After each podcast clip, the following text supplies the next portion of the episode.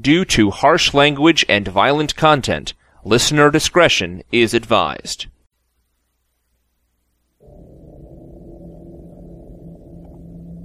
The podcast which you are about to hear is an account of the horror suffered by a group of three adults Stuart, Arnie, and Brock. Though they had experienced horror before, had they lived very, very long lives they could not have expected, nor would they have wished to see as much of the mad and the macabre as they were to see with this retrospective series. For them, a movie review podcast became a symphony of terror.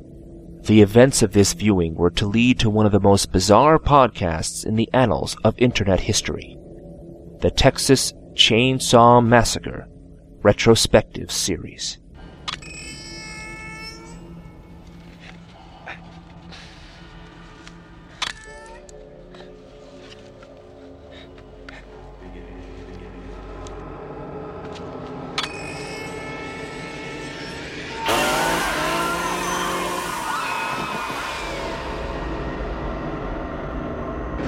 Today, we're discussing Texas Chainsaw Massacre.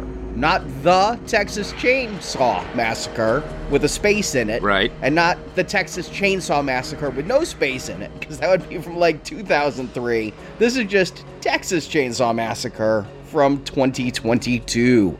Is there a direct article anywhere in there, like a the? No, no the. But there is a massacre as compared to the one two movies ago that was just about the Texas chainsaw but didn't have a massacre. Got it. Starring Sarah Yarkin, Elsie Fisher, Mark Burnham, Moe Dunford, Neil Hudson, Jessica Allain, Owen Fiore, Jacob Latimore, and Alice Krige. Directed by David Blue Garcia. This is the now playing co host who's always ready to be canceled by a group of Austin people, Arnie. And Stuart. And this is Brock, here again for the Texas Chainsaw Massacre, but I'm surprised that they keep making Texas Chainsaw Massacre movies. Why do we keep making Texas Chainsaw Massacre movies? Oh, this one I had hope for, though. I mean, this one comes from some horror cred. This is produced by Fede Alvarez. He did the Evil Dead remake, he did Don't Breathe, he then did Don't Breathe 2, not quite as good. Or even good. But if he was going to be the driving force behind this theatrical release, that gave me a lot of hope. And come on, Brock, we knew as soon as that Halloween 2018 movie blew up so big, they were all coming back. The shocker really is we haven't had Freddy and we haven't had some of the other big slasher stars do their requel. I mean, that's what we're calling this. When the idea is to try and get back to the classic original and bringing back as many elements as you can to gild the lily and make this a burnished sequel that you can be proud of. That's obviously the intent. And Fede Alvarez, maybe he's the guy to do it. I don't know if I'm super excited he's here, but he did do a good job with the Evil Dead reboot. Sure. I mean, there's the legacy sequels, what they used to call it. Now they're calling it the resequel or whatever term you just use. I Requel, because they stink. Requel. Thank you. But I think the elements of adding all those things, I think, is trying to add legitimacy to it, right? That's the idea behind it. Right. And in this situation, there's not many people who are still alive from the original Texas Chainsaw Massacre. Yes, that seems to be part of the problem with doing this legacy thing is Gunnar Hansen is not here, Marilyn Burns is not here. It probably means less that they're not here because we didn't know who they were outside the original. True. Jamie Lee Curtis, for example, is a big star. Her coming back to the franchise was notable to everyone. If Marilyn Burns was still alive and came back here, I wouldn't have been able to recognize her from this actress that is playing Sally. Agreed. Yeah, Marilyn Burns did show up in Texas Chainsaw Massacre The Next Generation. Did that add a lot of legitimacy to it for you? Yeah, but again, I think you're right. The idea is to say that there is this, you know, rematch that needs to happen. It's been, well, let's do the math here. What, 50 years almost since the original? And we want to see Sally and Leatherface finish what they started on that farm road.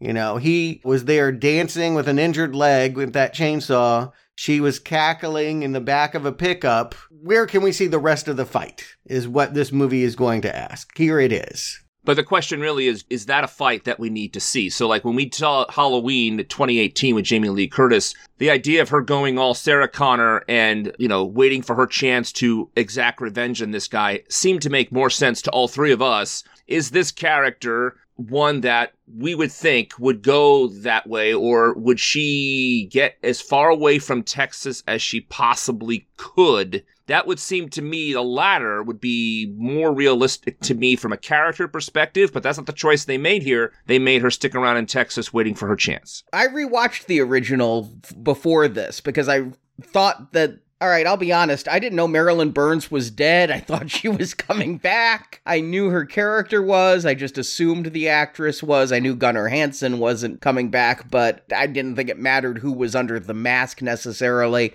And having rewatched the original, no, she did not seem like she was going to go from screaming in hysterics in the back of a pickup truck into immediately being the one leading the hunt for this guy for 40 years. Would she stay in Texas? It's arguable that she, you know, was from Texas. She was visiting her grandfather's house in Texas, might still be in Texas, but hunting Leatherface 40, 50 years later, probably not. So, Arnie, I also watched the original Texas Chainsaw Massacre from 1973, 1974 for this podcast, knowing that this was connected to it. And, you know, I'm really glad I did so we can have the comparison because this is supposed to be a direct sequel, especially with this plot line of this character. But I agree with you. In the back of that truck, I never got any inclination. Of course, to be fair, the end of the original Terminator, Sarah Connor does have that one line, you're terminated, fucker. But honestly, would you think she would have gone all you know, Ripley and Aliens? More than likely not if you had just watched that first movie, which is a really a great idea. I would also just throw out there that I don't feel the same way about the Texas Chainsaw Massacre franchise, or even the original, the way that I do Halloween. It isn't going to mean the same thing that they're bringing this back again for some rematch because we didn't care about Sally the way that we cared about Laurie. And you're talking about character. She was some blonde screaming in the night that got her like fingers sucked by a grandpa. Like we remember more of the nightmarish decadence that befell her than we ever knew anything about who she was. It wasn't a story of her as a final girl she just kind of lucked out and was the one that got away. And so we don't have a whole lot of mystery about who she is. That first movie didn't tease that. So to have her come back, did I want this? Did I need this? No. But if you're telling me we're making Texas Chainsaw Massacre 9, is this the best possible way to go? Perhaps. The idea that you're trying to get back to something that I liked after a lot of sequels that I did not, go for it.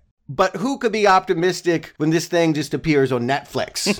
like out of nowhere. Hey now, don't look up. It appeared on Netflix and it is nominated for Best Picture. So maybe this also will be nominated for Best Picture. Yeah, The Irishman, you're right. This is definitely in the league of prestige Netflix releases. But wait a second. We did discuss Chucky, which was a direct to streaming movie, and we all seem to like that pretty much. Remember the the latest one of the latest Chucky ones, remember? So I'm hearing your pushback because it is being dumped to Netflix in February. You don't see that as a bad sign. Oh, Stuart, I started this entire episode saying, "Why do we need another Texas Chainsaw Massacre movie?" Thank you. okay.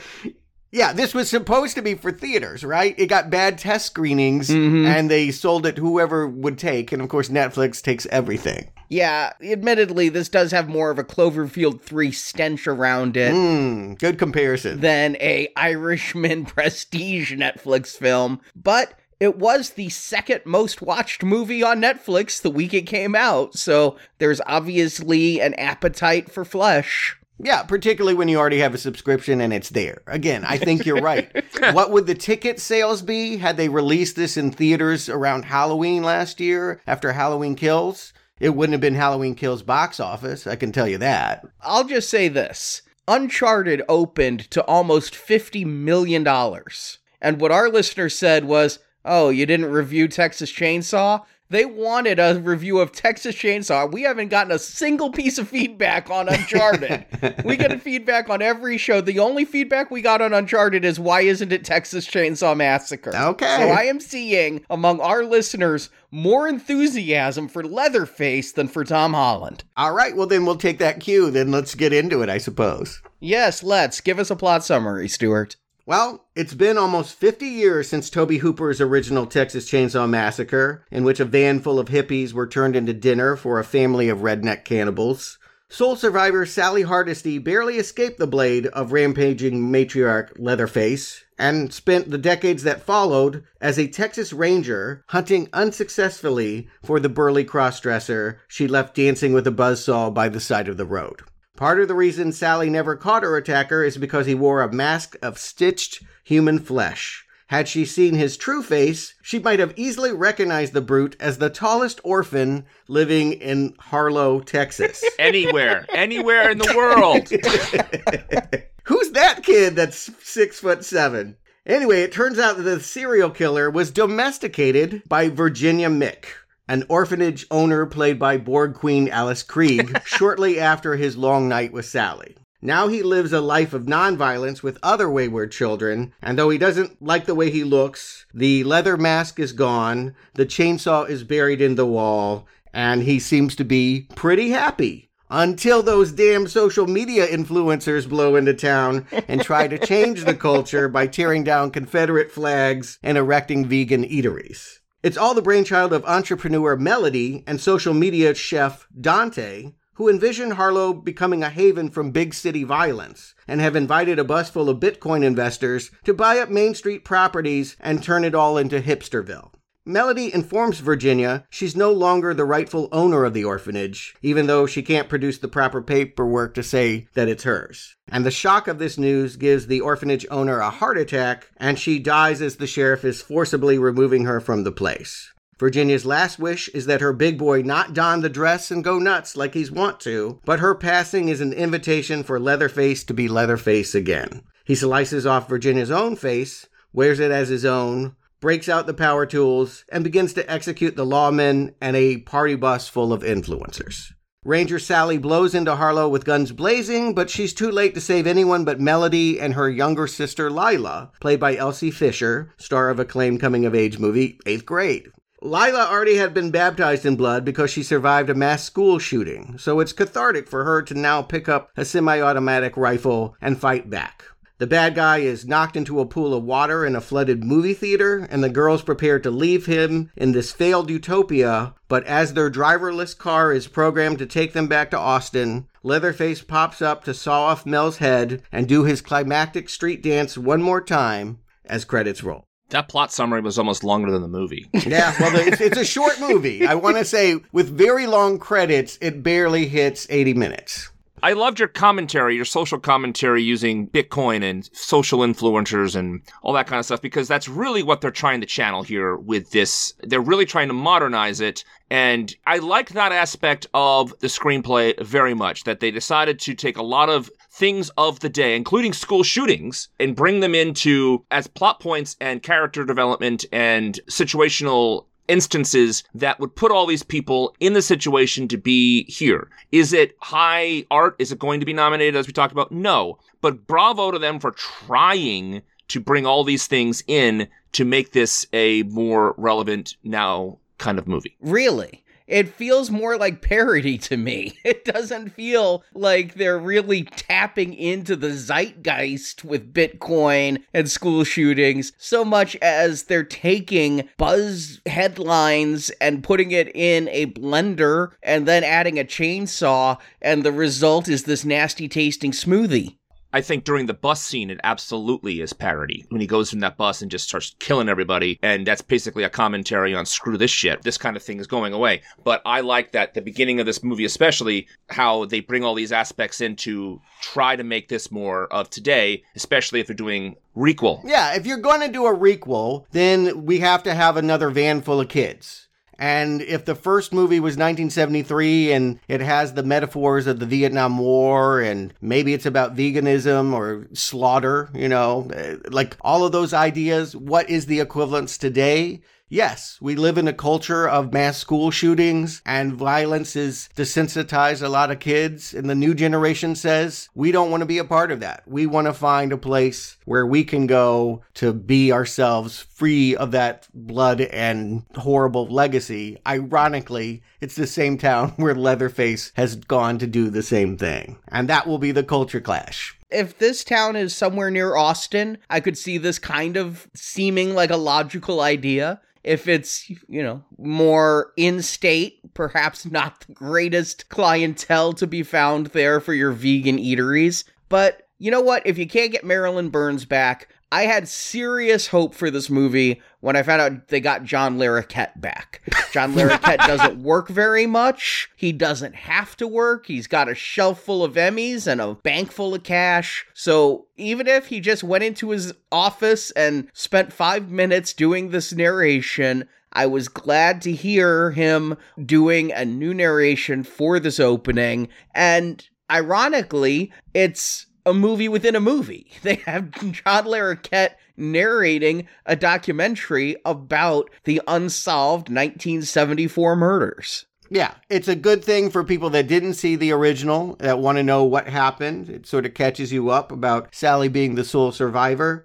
And for those that love and cherish the original, Yes, here is the guy that went on to great fame. Narrating the first movie was his first gig, right? Like he wasn't anybody, and then he went on to be a sitcom star. I'm still not convinced he's a big somebody, but this is about as big as it gets as far as legacy, right?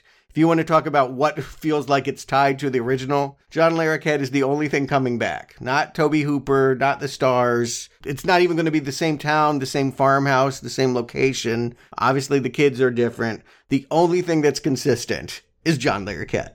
And I like that when you pull out, we're in like the shop that has the I Chainsaw Texas shirt and things. I mean, I think I've seen that shirt at horror cons and things, but I'm like, I would wear that shirt. would you buy a corkscrew for 15 bucks that looked like a chainsaw though? That seemed like a big ripoff, even for a tourist trap. Yeah, I agree. It reminded me of Roswell. Yeah. All those kitschy things at Roswell. And I would definitely buy some kitschy alien souvenirs in Roswell. So I thought that was ironically funny. $15, you're right. I don't need a corkscrew. You guys haven't been to Texas. Tourist shops are huge. And yes, there are Texas corkscrews that would cost $15 and $7 postcards. I mean, Texas tourism, and notice not everything they have there is Texas Chainsaw. They've got their good share, but they've also just got the Texas Star on cups and things. These shops exist. Right. No, I get that. It's someone that his name's Herb, the proprietor of this gas station, has chosen to exploit what happened 50 years ago, and Lila seems curious to the survivor. Now, I don't know how long it took you guys to figure out what's going on, but I think it's telegraphed pretty early that Lila is suffering trauma. And we'll see her look at her social media post, and it's filled with we will remember. And she reflexively, like, draws her coat to her to cover a bullet hole in her neck. I think long before we're told that she's a school shooting survivor, we could infer that. Oh, I definitely did immediately. I figured out exactly what was going on, uh, and I think that th- her sister Melanie kind of tipped me off with the way she was talking to her. I knew there was some trauma. I saw her cover something up. I thought it might have been a cigar burn. You know, maybe there was abuse or something like that. I didn't go straight to school shooting, but I figured there was something up with her. And I think the reason why I think school shooting is the only thing I associate with this actress is this kind of heart wrenching movie of coming of age, eighth grade. I don't know if you saw it. She looks like she's well beyond eighth grade at this point. Like she don't look like an eighth grader. She looks like she graduated high school. Indeed. I saw eighth grade. I thought she was great. I don't remember school shootings being in there, but there's plenty of bad trauma that people experience as that age when regarding socialization and who's cool, who's not cool, and all that kind of stuff. So she did a really great performance. I highly recommend that movie. Check it out. So when talking to Herb, we find out a little bit about what happened post Texas Chainsaw Massacre. And he's talking about how Leatherface was never found because he wore a mask and everything. And I'm immediately bothered by the plausibility of this because at the end of the first movie, Sally hops into a truck. Mhm. The trucker would obviously have some idea where he picked him up. Plus, there's the other trucker, the semi truck driver who ran away from Leatherface after throwing that wrench. So you've got a couple witnesses and a semi truck left on the spot where the house is. Yeah. Now, if Leatherface was a lone agent of solo actor here,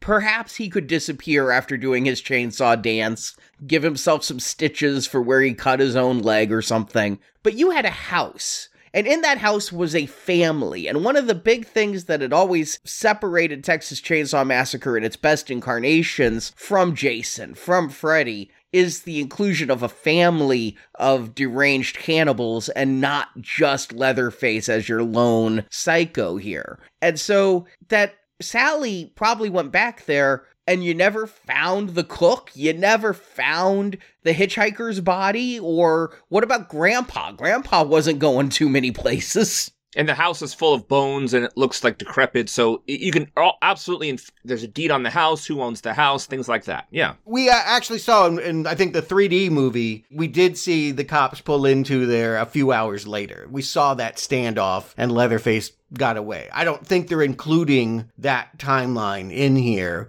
Right. But you could infer that the family got wiped out and Leatherface was homeless, an orphan. Oliver Twist wandering the lone roads of Texas looking for a new home. Yeah, he's in an orphanage, so that, that must imply that. So he had to find a new home. Okay. But the woman at the orphanage seems to know who he is, what he did. Yeah. I figured school shooting pretty quickly. It's harder to figure out what they're doing. They're trying to catch a bus. I thought they were tourists. And then, you know, like the gas station guy calls them gentry fuckers and we know who you are and it's implied that they're just doing something they meet a redneck the guy that actually fixed up the town for them he calls them a cult we see their social media feed and the guy's a chef i don't think that it's clear enough that they want to create a haven from violence in harlow this guy is not a chef. He doesn't have nearly enough tattoos to be a chef.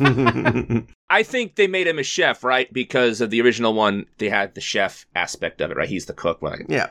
And I like the guy at the beginning with the gun, who the guy who ends up being a nice guy. I, I thought he was in place of the hitchhiker, the original hitchhiker, right? So I kind of like what they were doing in this beginning scene, and uh, they explained everything going on that they had aspects of the original movie in a different way. Yeah, you would think that Richter is his name when he blows in and has the gun on his belt and all of that, and is doing his Texas tough guy routine. That he must be connected to all of this. And when Right. we get into town and we meet the orphanage owner, Mrs. Mick, you would also think that she was all part of the family. Uh, If you hadn't had the movie fresh in your mind from 1973, you might really have thought that they were there as characters or something. So, like, it's weird to find out that they have no association with cannibalism and what went down with Leatherface originally. Yeah, I actually don't know if this movie intended to do this or if it's just luck, but by having all of these California people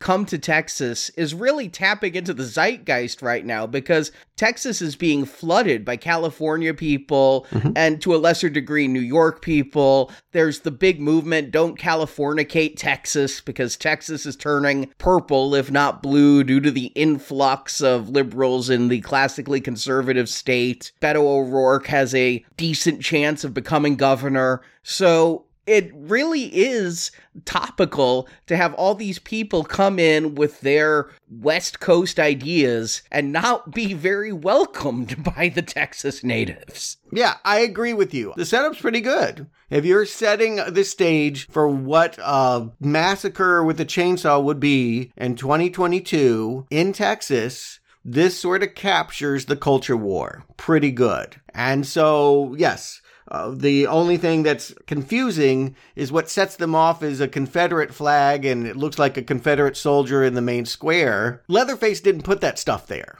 He's not a Confederate flag waving redneck. Like, that's not what he represents. He's kind of guilty by association, but they're attacking a culture that has nothing to do with Leatherface.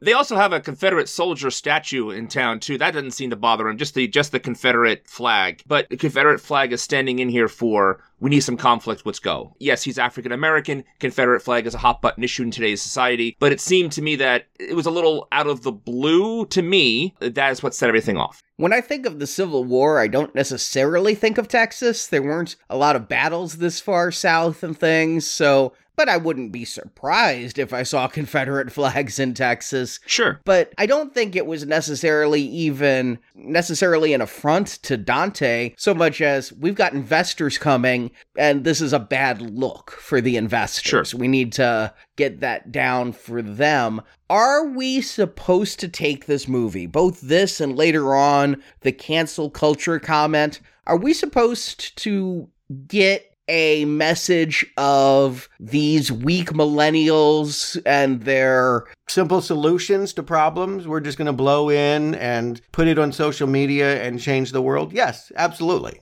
and the result is it's that whole thing of the fact that they're so soft and just think that you know words hurt and so they're gonna find out chainsaws hurt worse Yeah, snowflake. Yeah, for sure. yeah that's the word i'm looking for snowflake thank you I definitely think that the screenplay is pitched for us to ultimately have way more empathy for Leatherface than for these kids. Absolutely. They kill his mom because this orphanage woman is told wrongly she doesn't own this place anymore, and because they tell her go find a shelter as they rip down a flag that again she's talking about it reminds me of my grandpa and i'm thinking that's grandpa from the first movie but it's not. They're muddying the waters here by bringing in that southern culture debate. But what do you guys think? Is that fair? Were you happy to see that? I guess w- was it satisfying to think leatherface is going to chop up some of these social justice warriors I remember we had a big debate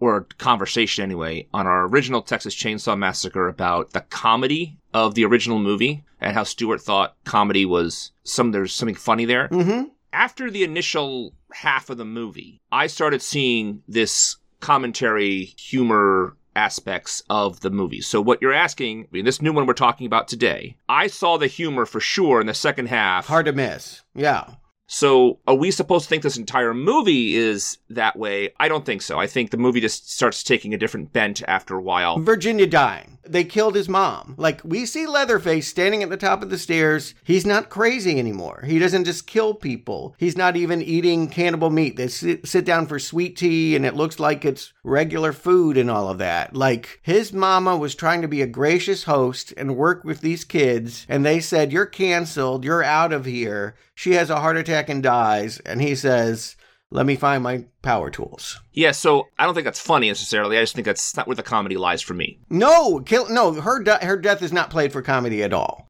And this whole thing that Leatherface could be domesticated, you know, we see this Hulk at the top of the stairs and we don't see his face. His hair is down in his face. And I'm thinking, they're messing with me. I'm thinking there's no way this is actually Leatherface. This is fake Leatherface. We're going to find out that this is just some guy and Leatherface is going to come in here. I thought it was way too obvious and honestly way too early in this movie to bring Leatherface in and say he's been living as a I mean, this guy's got to be 70. Yeah. So Yeah.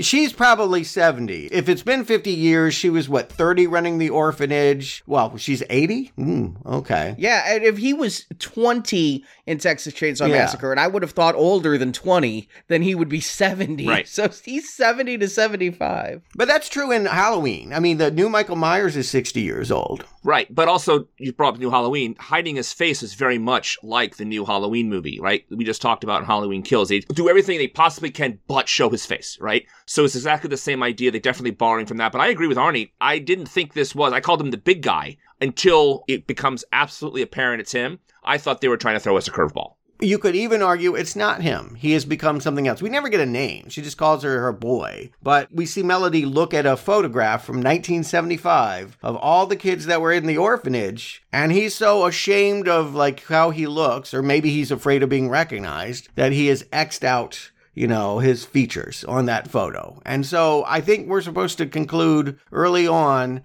that he somehow stumbled to Harlow, and because he was treated nicely. When he lived with cannibals, he behaved as cannibals. And he lives with a nice woman that likes Confederate flags. He's happily her caretaker and doesn't like to see the flag torn down. And he cooked for her, I'm sure. Right.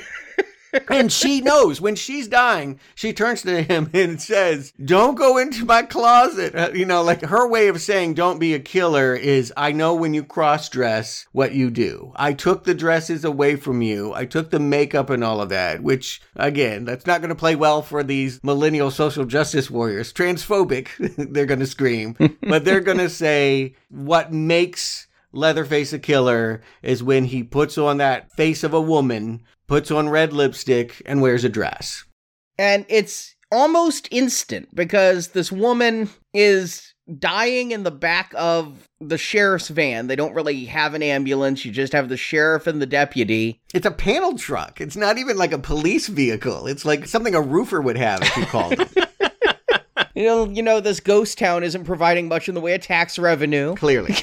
Can't update the vehicles. And then, so Leatherface immediately grabs the deputy's arm because the deputy's like, stop messing with the oxygen tank. And now we see Leatherface is superhuman. What we saw in that first movie, if this is just a sequel to the first movie, and I'd say it could be argued, you could keep all the other movies into continuity in certain ways because it doesn't rule anything out. But he is superhuman and breaks the deputy's arm in half. The bone comes out. There's a car crash and everybody's hurt except for him. We are dealing with I'll say it right now. I don't feel we're in a Texas Chainsaw movie at this point. I feel like we're in a slasher. It could be Jason, it might be Michael Myers, but he is no longer just a cross dressing cannibal. He's a superhuman killer. Right. And I'm going to dig a little deeper into that and ask would this movie be better if it wasn't trying to evoke a movie from 1973 that it's not really that interested in exploring those characters?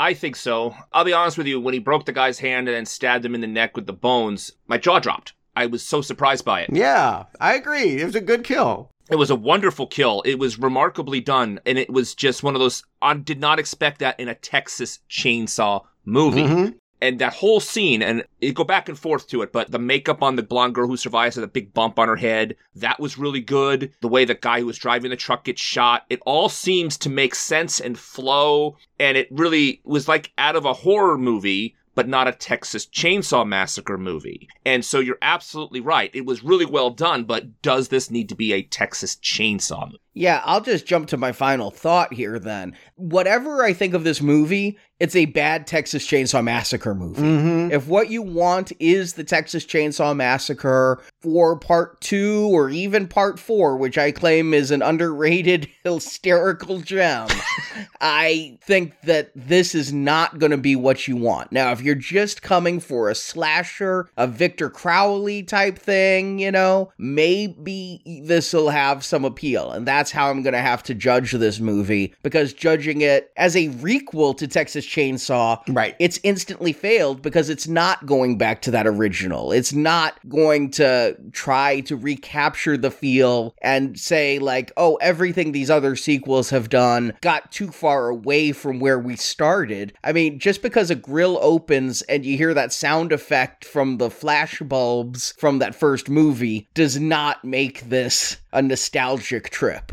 Yeah, they might as well have Busta Rhymes playing the chef or LL Cool J. Like this feels like a later Halloween movie. Mm-hmm. This does not feel like trying to get back to a gritty 70s early slasher film. It doesn't have that vibe. It doesn't have those ambitions. Obviously, it's it's a new generation. You talk about their topics, but you could still frame this movie so that it felt like the way Tobe Hooper made the story unfold in the original. And they don't. You're absolutely right. I mean, the fact that he's cutting off a woman's face and wearing it as his own, a character that was not in the original movie, that we just met in this movie. No, if you if you want a legacy, you talk about why he wore that original face. Who was the woman that he first put on? To put on this woman's face is to say we're doing a new thing.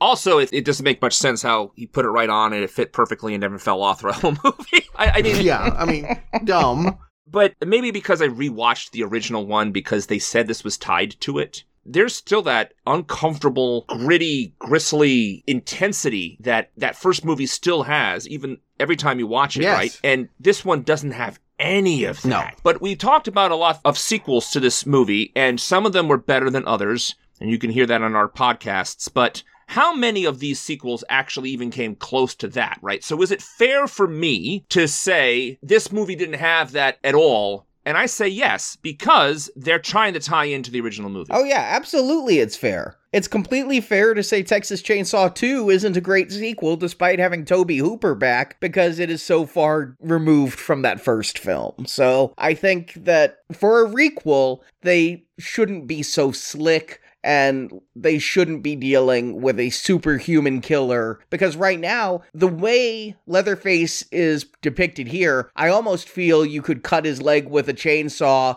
and he'd be like and? versus in that original film where he fell and that chainsaw cut his leg and it really hurt him a lot Still, you don't want to have a serial killer that's every bit of his 70 years and has a bad back and can't lift the chainsaw anymore. You know, you, you recognize the need to create fear by making him invincible. I will give the movie that. Yes, it's illogical when you consider his age and all that they've set up. And yes, I think we're all saying this doesn't feel very much like that first one and and they're not getting there, but it hasn't closed the door on this being a green arrow. Can this just be a dumb slasher that has something to say about the here and now? But anyway, yeah, they take out this blonde chick here who is, I think, Dante's fiance or wife or something like that. We really had no chance to get to know her. And he has his leather face and the girl's in the truck trying to figure out her move, right? And trying to figure out how is she going to get out of this without getting killed. And she decides instead of going out the door to go to the other side of the door, other side of the truck to the driver's side, all that kind of stuff. And the guy is still alive. All of that was working for me because I'm saying to myself, stay in the car. Act dead, stay in the car, act dead. So I'm actually interested the way they filmed it, the way that she acted it. There's some tension here about can she survive this? Until she doesn't. So I want to give the film props here that that whole sequence really worked. And her death to me drove home that I don't think the filmmakers paid much attention to the first Texas Chainsaw Massacre yes. when they made this one because remember all the kills in the first one I put t- the original Texas Chainsaw Massacre right next to the Smiths Meat is Murder song right everything was about butchering. Yeah. They killed the people like you kill the cows and you'd slaughter them like you'd slaughter beef and you ended up eating them like you'd eat a steak. And here, he's just using broken glass and gutting the woman. It's like, okay, this is now a revenge film and yes. Yeah. yeah you might be cheering for leatherface. And that's one of the things we've often talked about here is do you relate to the victim or do you relate to the killer? Right now leatherface has a lot more going for his motivation than dante. Particularly when you consider that this poor woman like was on the radio saying help me help me help me. The gas station attendant heard it chose not to help her but instead calls Sally and is like, You handle this. I think we finally found that somehow he knows from the gurgles on the CB radio that this is the latest killing from the man that Sally's been trying to find for 40 years. Well, she says she put the face on over the CB. Like she actually says it over the radio that he just put this woman's face on or something like that. So that's how he knows it's the call for Sally. Okay, fair enough. You're right. I don't know that I would conclude that, but he speed dials are Jamie Lee Curtis, and we have this actress looking very rough and hardened, looking very much like Jamie Lee Curtis in 2018's Halloween, gutting a pig and and then grabbing her cowboy hat and guns and heading out to Harlow. Her introduction, gutting the pig, made me think that we were really going to get these parallels of how her interaction with the butchers made her a butcher. Mm-hmm. And, you know, Yikes. she saw all that in yeah. the slaughterhouse and now she's slaughtering the pig. And I don't know that they really get there, but it would have been nicer. I mean, I understand Marilyn Burns is dead. You can't do some spell to bring her back from a pet cemetery just for a sequel, but without having it be Marilyn Burns, this carries no weight for me. Agreed. And it's in fact Agreed. I'm surprised how little she does in this movie. I agree completely. But what I thought they were going to do with the guy with the phone was there's something about that original movie that no one is safe because this whole town, quote unquote, is in on it. Everyone they interact with in that original Texas Chainsaw is in on it, right? So I was hoping that with this convenience store guy and who she he was calling that everybody was in on it. So there's nowhere for them to hide, nowhere for them to go. That aspect's not here at all. Yeah, they did that in the much better Texas Chainsaw Massacre remake. with R. E. Lee Ermey. Yes, that's one of the things we liked about it. Yeah. Again, Leatherface wandered so far away from his own culture to land at, at another one. And so I don't feel like it has much to say about where his roots are, consequently. But yes, this is where we get into the second act of him basically killing a bunch of people. It starts with Dante. He's feeling a little guilty because they looked at the paperwork, and sure enough, that orphanage lady, it was hers. They shouldn't have kicked her out. And there's not much time to reflect because he gets a meat cleaver in the face.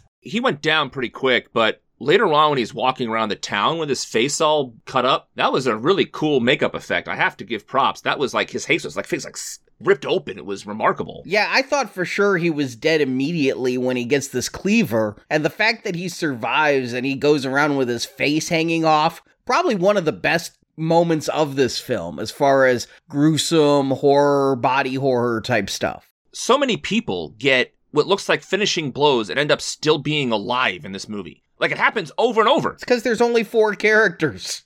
Yeah, I mean, and it's it makes it comical. When I think about that original, yes, there was a satirical funniness, a crazy, demented, like laughing covered in blood kind of funny, the way that Marilyn Burns was at the end. But it wasn't like yuck yuck kind of jokes. You know, like this is like he's wandering around and the redneck walks up to him and he turns around. We're supposed to like go, eh. when we see his face, it's kind of a punchline, is I guess what I'd say. Because they're not making it realistic, it kind of looks Looney Tunes. Right, but how cool was it when we see his death through the swinging kitchen door, right? And that was really a cool shot. That was a really cool effect. That it swings open, you see him get hit, swings, it's closed, swings open again, you see him getting hit.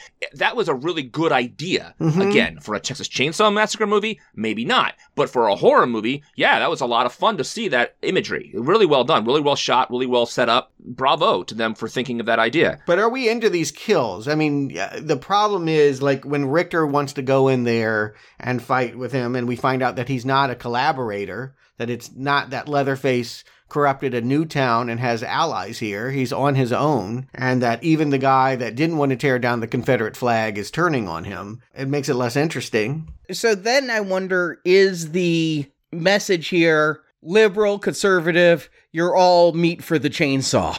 messaging gets muddy is what i would say i felt like it, the movie's stronger when it takes the stance that these kids brought this on themselves because they weren't respectful an equal opportunity killer, though, wouldn't you say? He kills men, women, all races, all types. I mean, that's what his MO is, right? He'll just kill anybody who's around today. But it does seem like his revenge should be on the kids who killed his surrogate mother and even the people on the bus who have come to enable those who killed the surrogate mother, killing the townie seems to muddy things a little bit. But it was nice to see that turn of the character who absolutely hated Dante and took his keys and was like, You killed that woman. And then when he sees Dante's face all cut open, at least you see some humanity there. He is not a collaborator. He's like, Oh shit, let me try to help you, even though moments ago I was completely hating you. Mm, I, wish that were interesting. I yes, it is a turn for the character. It's something you wouldn't expect, but I don't care about Richter. And ultimately, his purpose is to introduce a gun into a town that claimed it was a haven from violence. You have to have a reason why they have weapons because all of these people are moving here to start Dantopia. I think is what they were going to call it. But I do want to give a couple of compliments to this whole sequence. First of all, I could not get "See you at the party, Richter" out of my head every time I said Richter. Couldn't do it. so the entire time I'm laughing. His name is Richter, but that's just my own baggage. I did like that the girl was hiding in the closet and Leatherface was pulling out the stuff, and she's had to watch this whole thing hiding in that little corner of the closet. And then she got a chance to hide under the bed and watch the entire thing under the bed. So this actress, her reactions to the horror that's going on is the closest thing I think we get to the original Texas Chainsaw Massacre. Those aspects of it I really enjoyed, and I thought she did a good job. Sarah Yarkin, and we've seen her, I think, in uh, Happy Death Day 2, I think she was in. Yep. And I liked her here. She didn't have a lot of lines in this entire sequence, but you really did see that she's just desperate to survive, and what can she do? So the chainsaw. the ch- this guy shows up at your orphanage carrying a bloody chainsaw with a chainsaw wound in his own leg, wearing a, a mask of, of don't forget the like a, a, a woman's face on him. That's true. Yes. And so you take the chainsaw and you don't throw it out. You don't put it in a tool shed. You don't take it to a used tool store. You put it in some drywall in the wall. It's like money in a mattress, right? You never know when you might need it. It's like John Wick. It's full of gasoline all this time. yeah, it's ready to go. It's totally ready to go. I never really reformed. I just kind of like the food here. Yeah, I don't get it. If I leave my snowblower in the garage for an entire winter, the oil and stuff congeals, you have to get that serviced. Yes.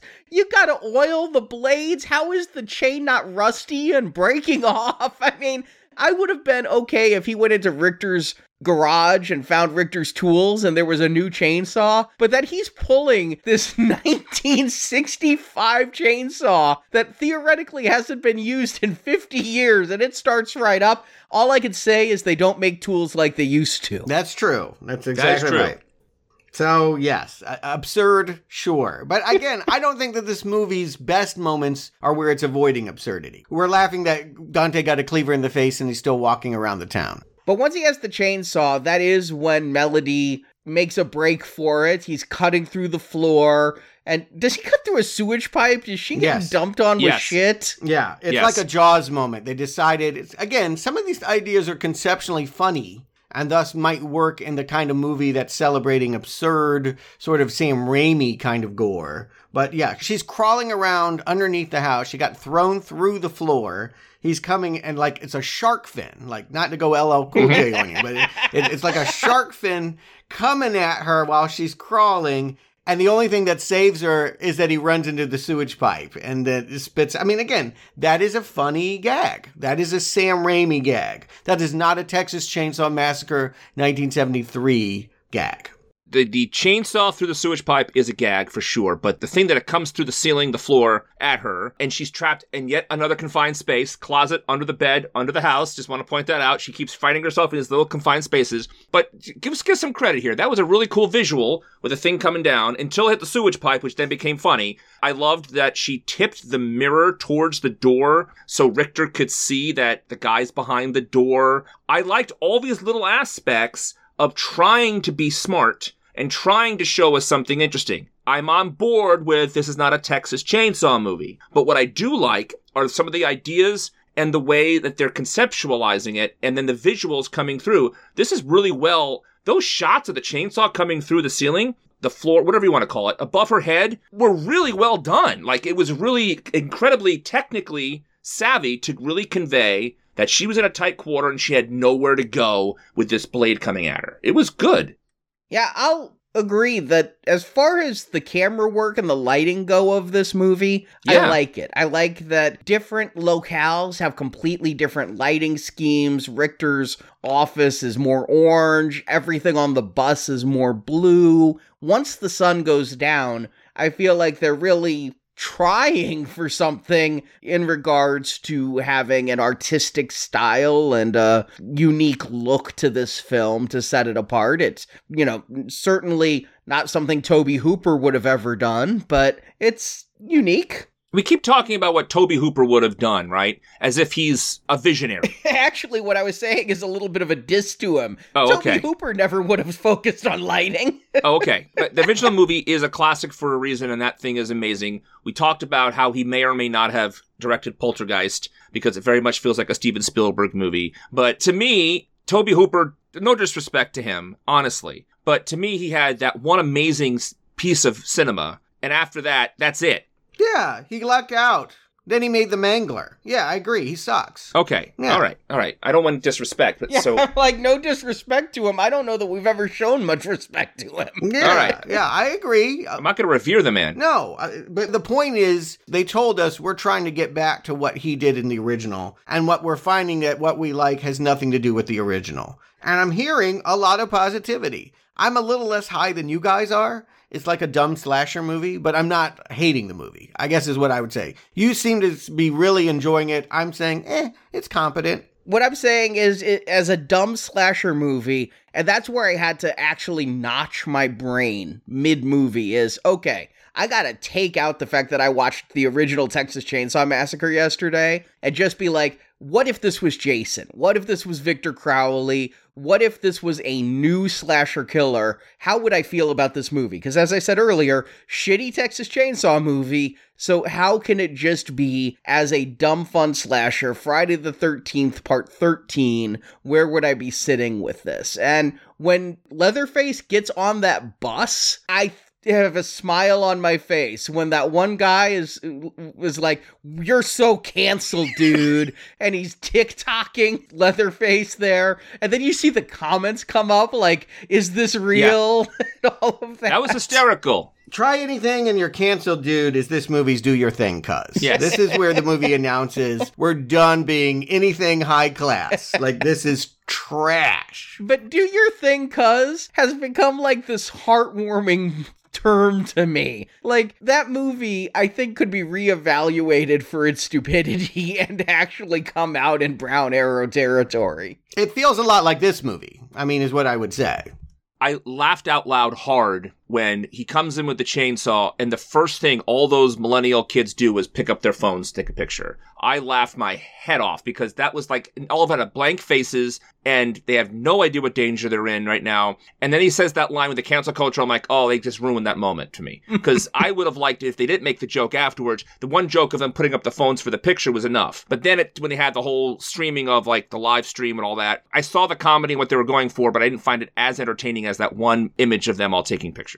Because they've gone too far. I mean, this is an element of tone. Like, it's one thing to have a little bit of a laugh, it's another thing to turn it into a Mel Brooks farce. And now that's where we're at. We're having him like run a chainsaw through a dude so it looks like his erect penis. Right. And then having him fuck a girl with it. Like, oh. Yeah. Okay, well. And here's my thought on that. I could probably enjoy that in a different movie, but what you were doing, particularly in evoking school shootings and all of that, like tonally, there's a lot of problems here. You went and took something topical and hot button and now are turning it into trash, and it shows you're not capable of handling the material you picked up. I'm glad I wasn't the only one who saw that guy writhing on that girl as being like sexual. Like, Oh, yeah, for I sure. just pictured the conversation those two actors would have beforehand is like, okay, I'm gonna be like shaking all over you, and it's gonna be kind of like I'm fucking you. It was like that was definitely something I saw as well. So the two lead women go into the bathroom to hide. And so they're terrified, and the younger sister's having flashbacks of her horrible time. Right. You go back into the blue tinged bus and you see legs flying. You see people trying to go get away. You see the people getting screwed. I loved the one woman getting cut in half as she's trying to climb out the window. That was kind of fun. That was like Scream with the garage door, right? And that was a really good visual too. The effects were very good on that, sliced in half. So there's two different things going on here at the exact same time. And that was the only issue I had because if you want to do a terror movie, if you want to do a little more serious horror movie like terror horror, suspense horror with the girls in the bathroom, fine. But if you're going to do a fish in a barrel, kill all the people you can, the shot of all the bloody hands against the window can be very, very disturbing. And you can't do that with all the elements. They just do not work. Separately, they work great. Together, they're not working at all. The lazy movie is to make jokes about millennials and social justice and have this sloth like character come in and kill them all. And this lovable goon that is like, I've had it enough with cancel culture. I'm canceling them. That's one movie. You can make that, that's a lowbrow comedy. But then you're telling me here's a girl that's traumatized by school shooting, has tried to seek a place that does not have violence, and now has to face her worst fears by picking up a gun. And I feel like you have to be more respectful of that. You can't turn that into that dumb joke. But that was obviously where this was going to go. When she first met Richter and sees Richter's semi automatic, uh, AR 15 or whatever that was, and she's holding it and he's like, You ever shot one before? And she's like, I've been shot before. And that's where you really realize the school shooting. This is obviously the climax of the movie is going to be her with a gun shooting Leatherface. Tone, Arnie. It's yes, obviously that's the tone, but you want that to be a respectful tone. You want to be scared for her. You don't want to see the people that she's triggered by fucking with chainsaws. No. Like that's not how you want to do it. And at the end of that scene, before they get to the climax, they hearken The Shining. With him cutting through the door and looking through the broken door. And that's bold as hell, especially considering that that movie is terrifying and suspenseful and horrific and it's classic. Why on earth would you even try to replicate that here when you're having two different tones coming bashing together and they're not working at all? Maybe they're trying to bring it back around to some more terror, but there's a bad choice, I thought, to, to evoke The Shining at that moment. Or maybe you're just dealing with inexperienced screenwriters and directors. I've never heard of this director before. I didn't see his previous film, and this writer hasn't worked before. It was produced by Fede Alvarez, but I'm not sure how involved. He didn't direct it. It's not the same screenwriter that he used for Don't Breathe. These are people that he just produced because he's trying to create Bad Hombre Productions. Everything I read is he was pretty involved, maybe not hands on, but he was overseeing. It wasn't like he just let them run off to Bulgaria and didn't check up on them. I mean, he was the one who was trying to shepherd and promote this film's theatrical release. And then, yeah, that didn't happen. Oh, no, he's invested in his production company, and this was supposed to be a real feather in his cap. And all I'm saying is it's made by people that maybe haven't realized how to master tone. They know what cool scenes are, they know what cool moments are, they know a good gag when they see it. They're fans of the genre. I don't, I, they got bona fides. They could make a good movie, but tonally, what they've created here is a real mess a mess that I'm more or less with. I'm just going to go ahead and say I was more or less with this movie until the girls get out of the bus and Sally rides in, and then this movie goes to shit. Why even bother having Sally in the movie? I thought this was the big point of this movie is like Halloween 2018. Right, right. Sally versus Leatherface. Sally takes so long to get to the town, and we have mm-hmm. these scenes of her cutting the pig open. We have the scenes of her finding the van and the body with the missing face. But it's an hour into this 80 minute movie, including like 10 minutes of credits, that Sally shows up and does very little. She does save the girls. The girls are pretty much trapped and about to be killed, and Sally distracts Leatherface enough with a shotgun that doesn't hurt him that the girls are able to get away for a moment. But the reunion here should mean something. If she's been hunting him for 50 years, this should really be cathartic and matter. And he does away with her really fast. Not only that, she's angry at him for not remembering her because she was just another body, right? So that also accentuates the whole thing of, well, that's an interesting character moment, I guess, but it's just heightens the fact that she's not really needed for this movie. Yeah, it does. Unfortunately, like, why not make her more of a part of it is the, your question. And I think the answer is because we don't like her and it's not the real actress and she doesn't fit in with what we really want to attack, which is the young generation. So she either matters or she doesn't. Like you make it matter, you make it feel integrated, or you don't include it. Yeah, nobody cares about the first girl in the movie at all. Just as they don't care who was the girl that got away at the end of Friday the 13th. Uh, but here this is supposed to be the point of the requel and halloween did it so well and this movie so desperately wants to be halloween 2018 that when she's screaming the names of the four victims of whom yeah i guess i remember franklin the best but she stabs him with a knife she tries to shoot him with the shotgun and he just chainsaws her in half and then she gets to give her moment of wisdom as she's she's been bisected with a chainsaw. I mean, he went right through her gut. She's still alive long enough to tell little Lila, "Don't run away. You'll be running away forever." So Lila has to turn around and face Leatherface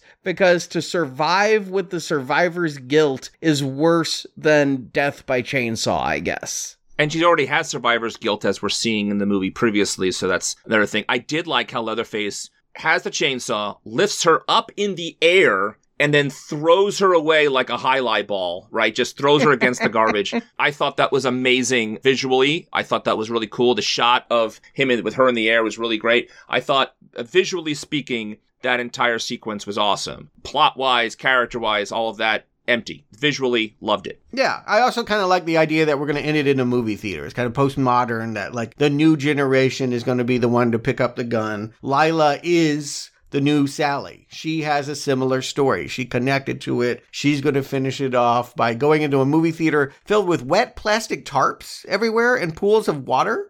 A dilapidated movie theater? Is that a commentary on the industry currently of how no one goes to the theater anymore? They're all falling apart because a lack of use? You know, if this movie had known it was not making it theatrically, I'd say it was a comment on the fact that this had to be dumped direct to Netflix as, see, you don't even need movie theaters. But how exactly deep is that puddle in the movie theater? I know! And of course, this at this point, even Marjorie turns to me and goes, "Oh God, is this a symbolic baptism?" I'm like, "Yes, it is."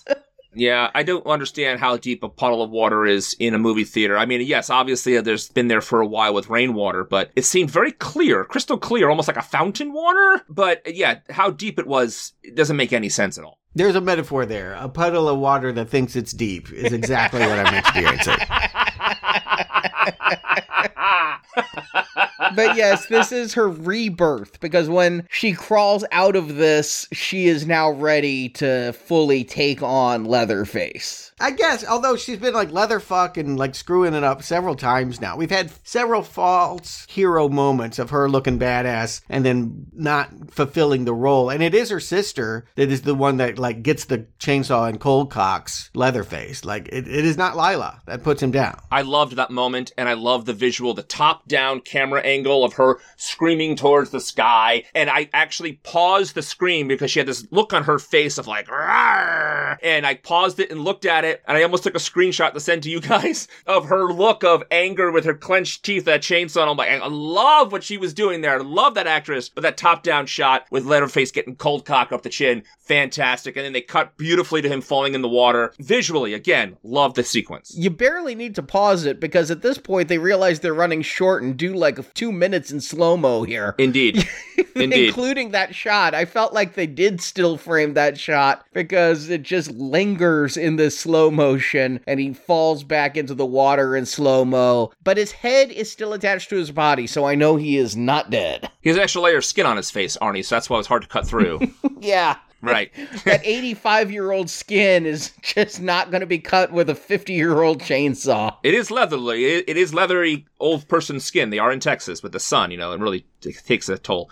And this has been all night because when the girls leave the movie theater, it's going to be morning. And this was kind of a fun joke. I did like the fact that they were driving such a nice car. It had the self driving capabilities. We saw that on the way into town. And so here they are. They are so calm. They're going to open up that sunroof and enjoy. After all their friends are killed, all their investors are killed, they're just going to sit back and have a relaxing autopilot drive having watched the original Texas Chainsaw preparation for this movie, and I wish I had my time back. I couldn't, didn't have to bother. A couple of things that did point out to me that I would have otherwise noticed at the end of the original movie, when she jumps out the window to escape Leatherface and the family, it is daylight again. Mm-hmm. So that's exactly why there's daylight here now. And if that's not exactly why, they're idiots. It's I don't know really why you'd have the driverless car, but I'll give it to this moment because it's fun to see them restage right. the end. It's fun to see Lila now being it's an inverse because she's getting away,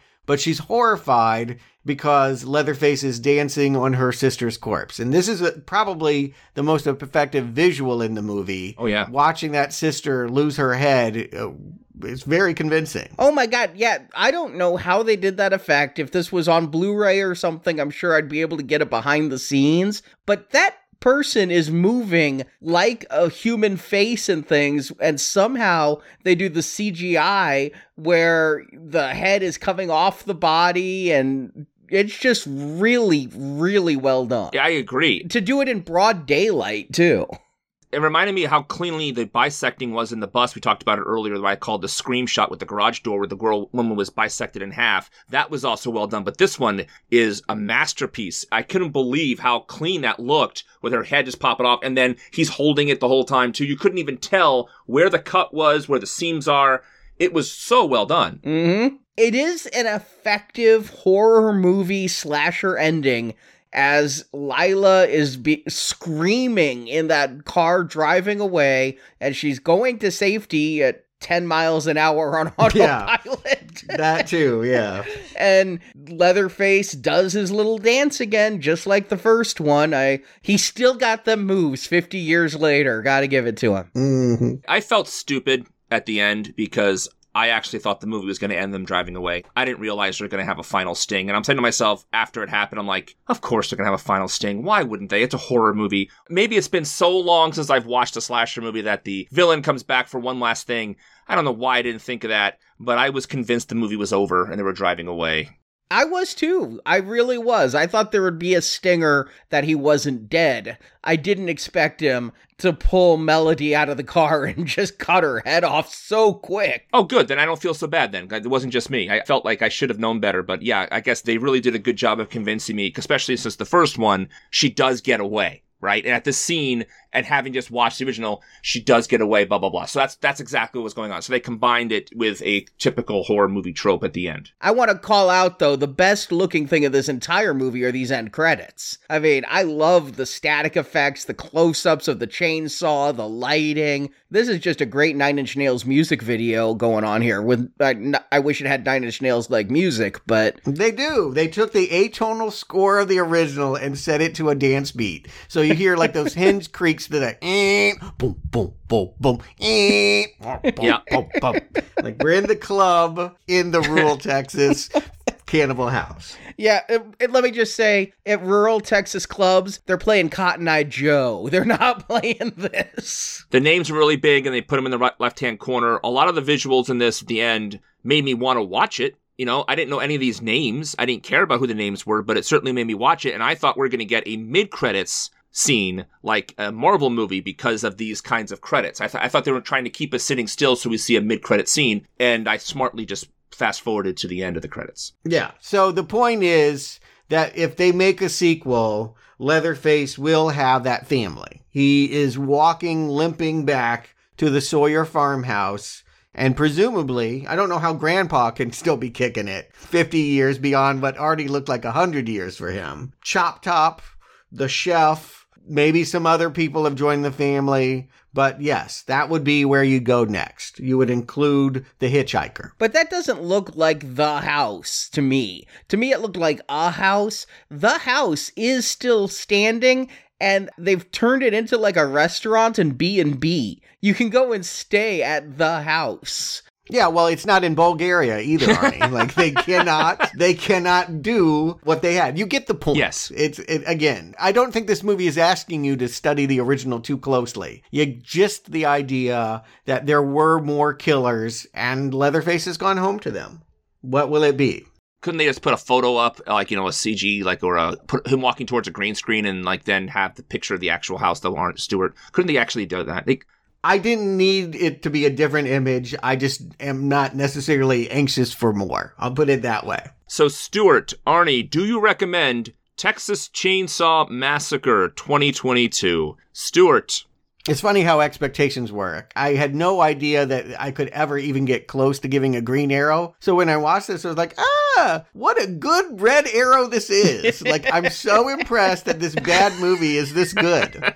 It sounds like a contradiction. Maybe it is. But I guess what I want to stress is they had some ideas here. This wasn't a film completely bereft of originality in fact, if they had followed their original voice maybe more closely and didn't feel the need to try and tie to that 73 movie, they might have had a much stronger film. Indeed, it's neither the best nor the worst of the series. I appreciate the fact that it tried to get political.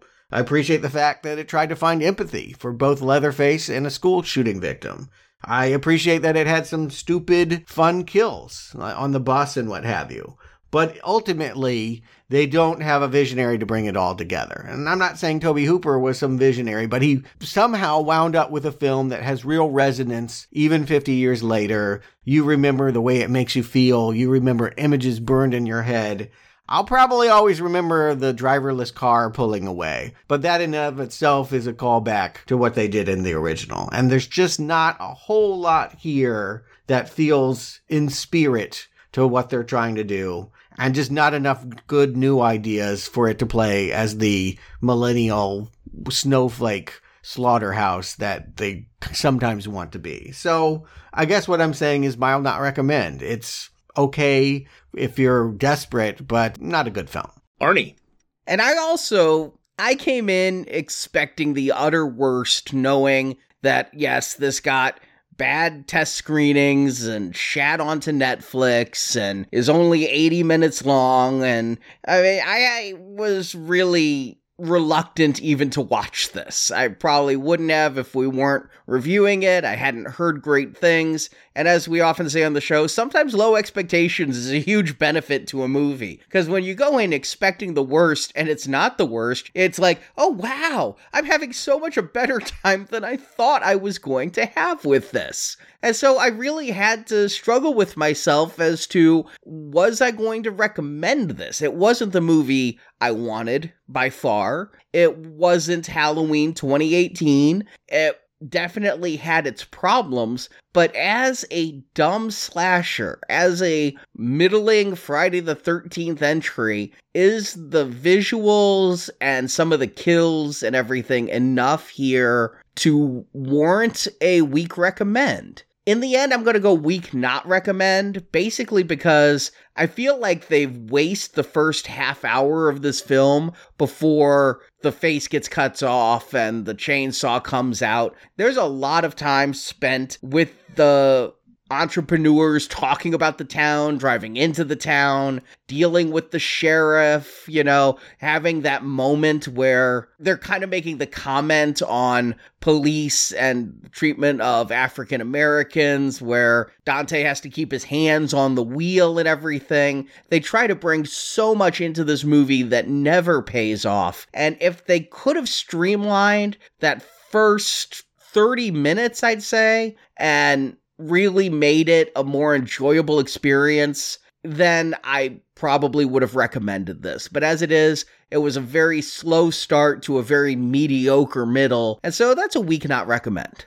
So it's it's gonna be historic here because if you look at our Texas Chainsaw retrospective at nowplayingpodcast.com in the sec- in the section, and you'll see so many of these movies have one green arrow and two red. And most of the time, I think it's Arnie who says recommend, and the two of us say no. And there's a couple of times where all three, you know, Stuart and I were the two and whatever. But I, I saw the same movie that Arnie saw. I had the exact same reactions that Arnie saw. I, I remember talking about when we talked about License to Kill in the James Bond series. It's not a good James Bond movie the same terminology. It's not a good James Bond movie, but it's a good action movie. This movie, which its biggest flaw, in my opinion, is that it wants you to remember the 1974 movie. And they keep trying, they keep talking about how it's linked, and they have John Larroquette back, and they talk about the links, the links, the links, trying to be like Halloween reboot from 2018 with the Jamie Lee Curtis aspects of it. And that is the weakest part. If you did not connect it to the Texas Chainsaw Massacre in that way. You could still have a chainsaw cutting guy on that bus and all that, and it would still work. But the biggest liability, the biggest albatross is that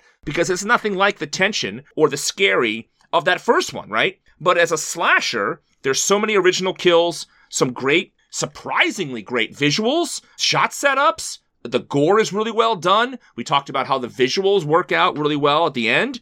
And the cinematography, for God's sake, is pretty is surprisingly good. There is actually some more than competent filmmaking going on here, and they just need to work on that script and tone, as we talked about. Kind of reminded me also of the uh, 2003 Texas Chainsaw version. This one works as a more entertaining horror movie than a Texas Chainsaw movie. So I'm gonna go on the side of a weak recommend because mm. there's enough here to entertain as a slasher movie, and it's terribly short. Mm-hmm. I greatly liked what Sarah Yarkin was doing the whole time. I thought she was really good in this movie, and I hope she works more. I, I think she, I, I, didn't even remember she was in Happy Death Day too. So here she, to me, gives us something of a standout performance of everybody else, and ideally we'll see her become more of a scream queen as we go. But I, I, who knows? We'll see. She has like three credits to her name. So yeah, I think there's enough here for me to give a weak recommend because there are aspects here, but I'm the sole Green Arrow not Arnie, which is uh unexpected, just like the rest of this movie.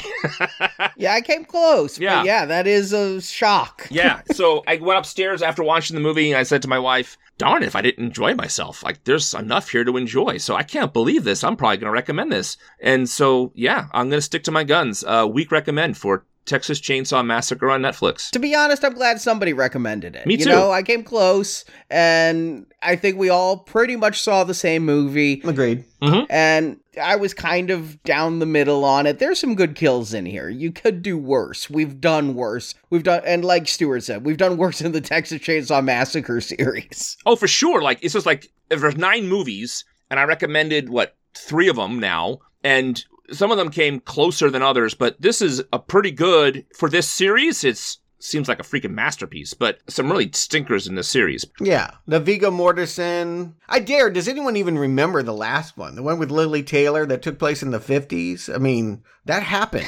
Yeah, the one I remember most as the most recent is the Do Your Thing Cuz Right. 3D one. So I don't really remember the 50s one that much, but still, and I think we've said this before, this has like the worst legacy of the classic slasher series, right? I mean, Halloween. Mm, Leprechaun. Would you call that a classic series? Like, I think what Arnie's saying is this one kind of teeters on it belongs with Jason and Freddy Mm-hmm. in the pantheon. Okay. And I don't think Leprechaun. The only reason Leprechaun's in the same sentence is because there's six or seven of them, and people remember the stupid commercials for them. You know what I mean? It's he, he's like a lower tier. Fair enough. He has some legitimacy because of the first movie, maybe the remake. But yes, Leatherface in general is in crappy movies. He's never going to be Michael Myers. He's never going to be Jason or Freddy for sure. He's not even Chucky. He's not even, but not even Chucky, because Chucky has an MO. Chucky has something going for him, believe it or not. And we've said this before. Look, this movie's getting panned. This movie's getting not a lot of good reviews. Most people who are watching it probably feel the same way we do, but the critics are being harsh. And Brock, I do wonder if you had to pay money and go sit in a movie theater right now, if you would have been a little less entertained. It really does help.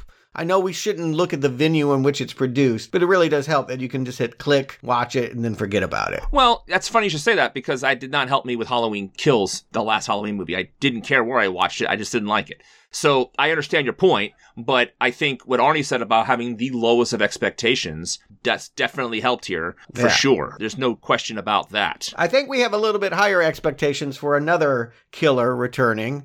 Next week, we're going to the Batman.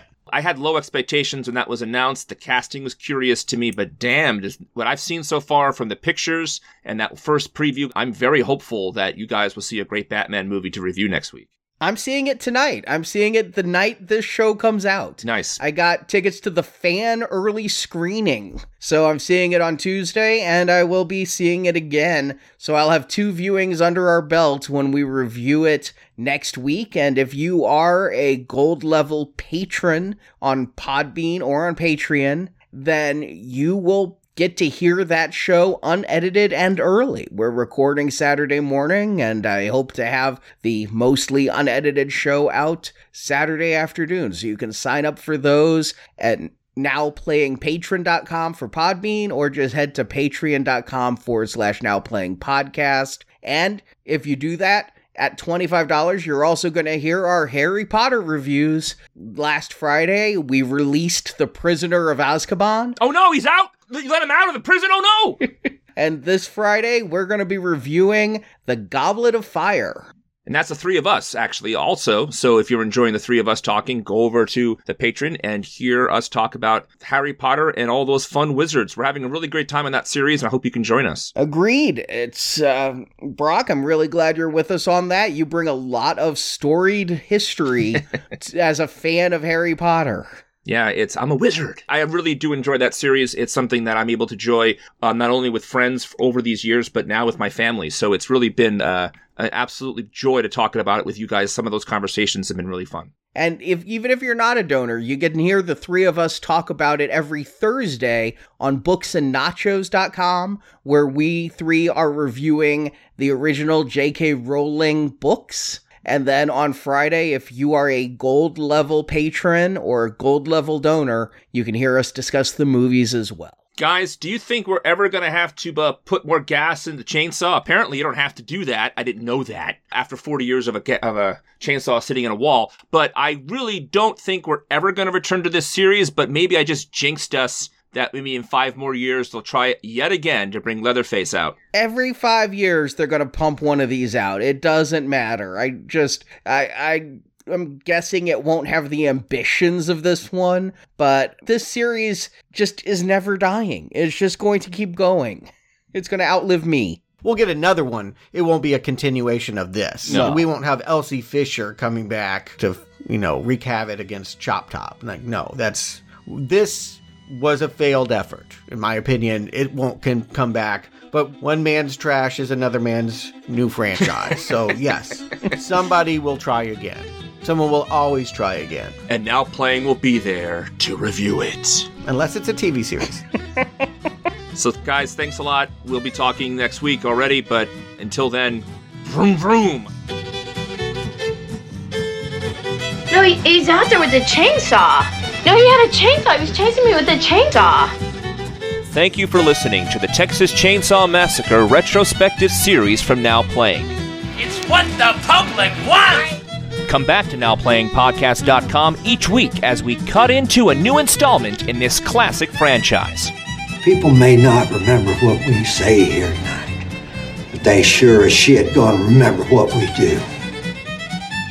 You can find other Now Playing retrospective series such as Halloween, A Nightmare on Elm Street, Saw, Terminator, Star Trek, and others at our website. Me and Bubba, my little brother, we listen to you every night. Go to NowPlayingPodcast.com and click the archives link to find those series, as well as individual movie reviews such as Avatar and Inception. We got the means, we got the machine. You can also follow Now Playing on Facebook and Twitter, where we post new episodes, and the Now Playing hosts post movie mini reviews. Links to our social media pages are at NowPlayingPodcast.com. Welcome to my world. Support from listeners like you help keep Now Playing operating. If you enjoy Now Playing, please support the show. First, I'm gonna kill you.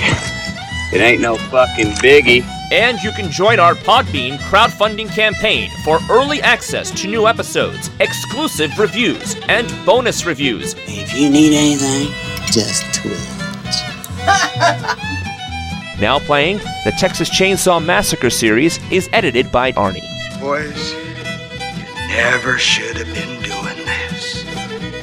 Now Playing is not affiliated with New Line Cinema, Canon Films, Columbia Pictures, or Platinum Dunes.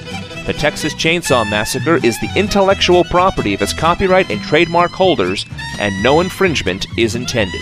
Alright, alright.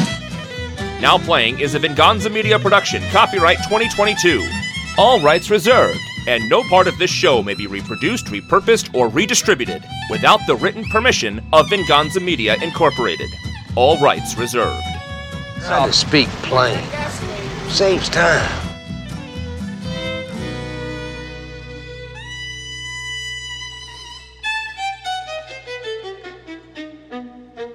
Brazos.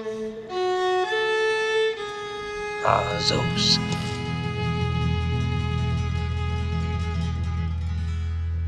Yippee-yi-hey.